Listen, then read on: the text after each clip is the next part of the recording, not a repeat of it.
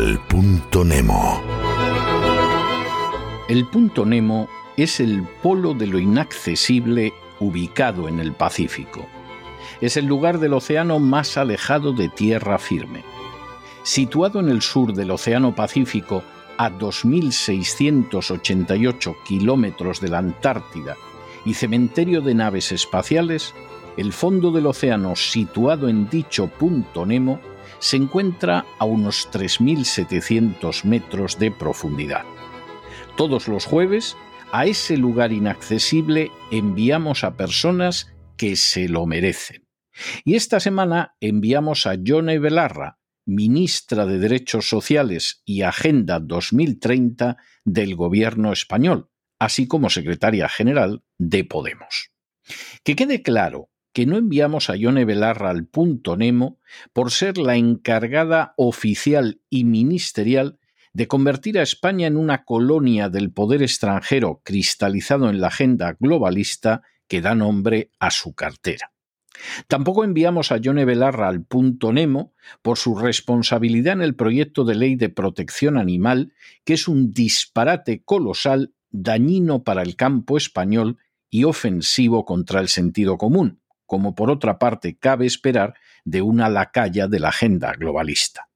Tampoco enviamos al Punto Nemo a Ione Belarra porque haya defendido un adefesio jurídico como la ley del solo sí es sí, que ha servido para poner en la calle a centenares de delincuentes que habían perpetrado violaciones o abusos sexuales, incluso con menores.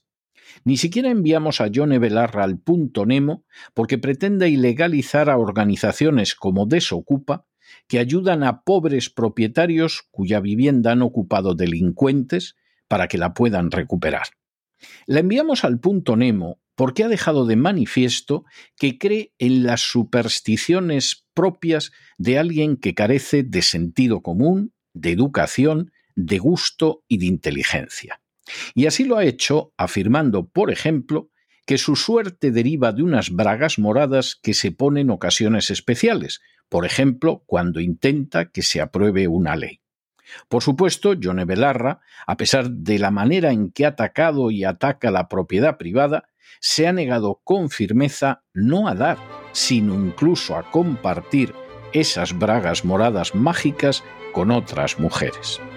Es repugnante, es indecente, es inmoral que Ione Belarra, la ministra de Derechos Sociales y Agenda 2030 del Gobierno de España, sea una política profesional, extraordinariamente bien pagada y carrerista, que hasta la fecha no ha hecho absolutamente nada en beneficio de los ciudadanos, pero que no ha dejado de dar pasos para someter a España al yugo de la agenda globalista a fin de que pierda su libertad, su independencia y su soberanía.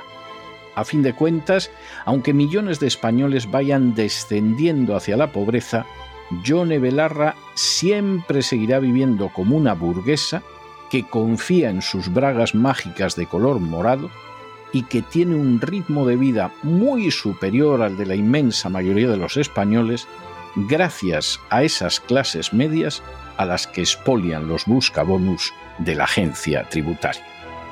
Así que, Ione Belarra, ¡al Punto Nemo!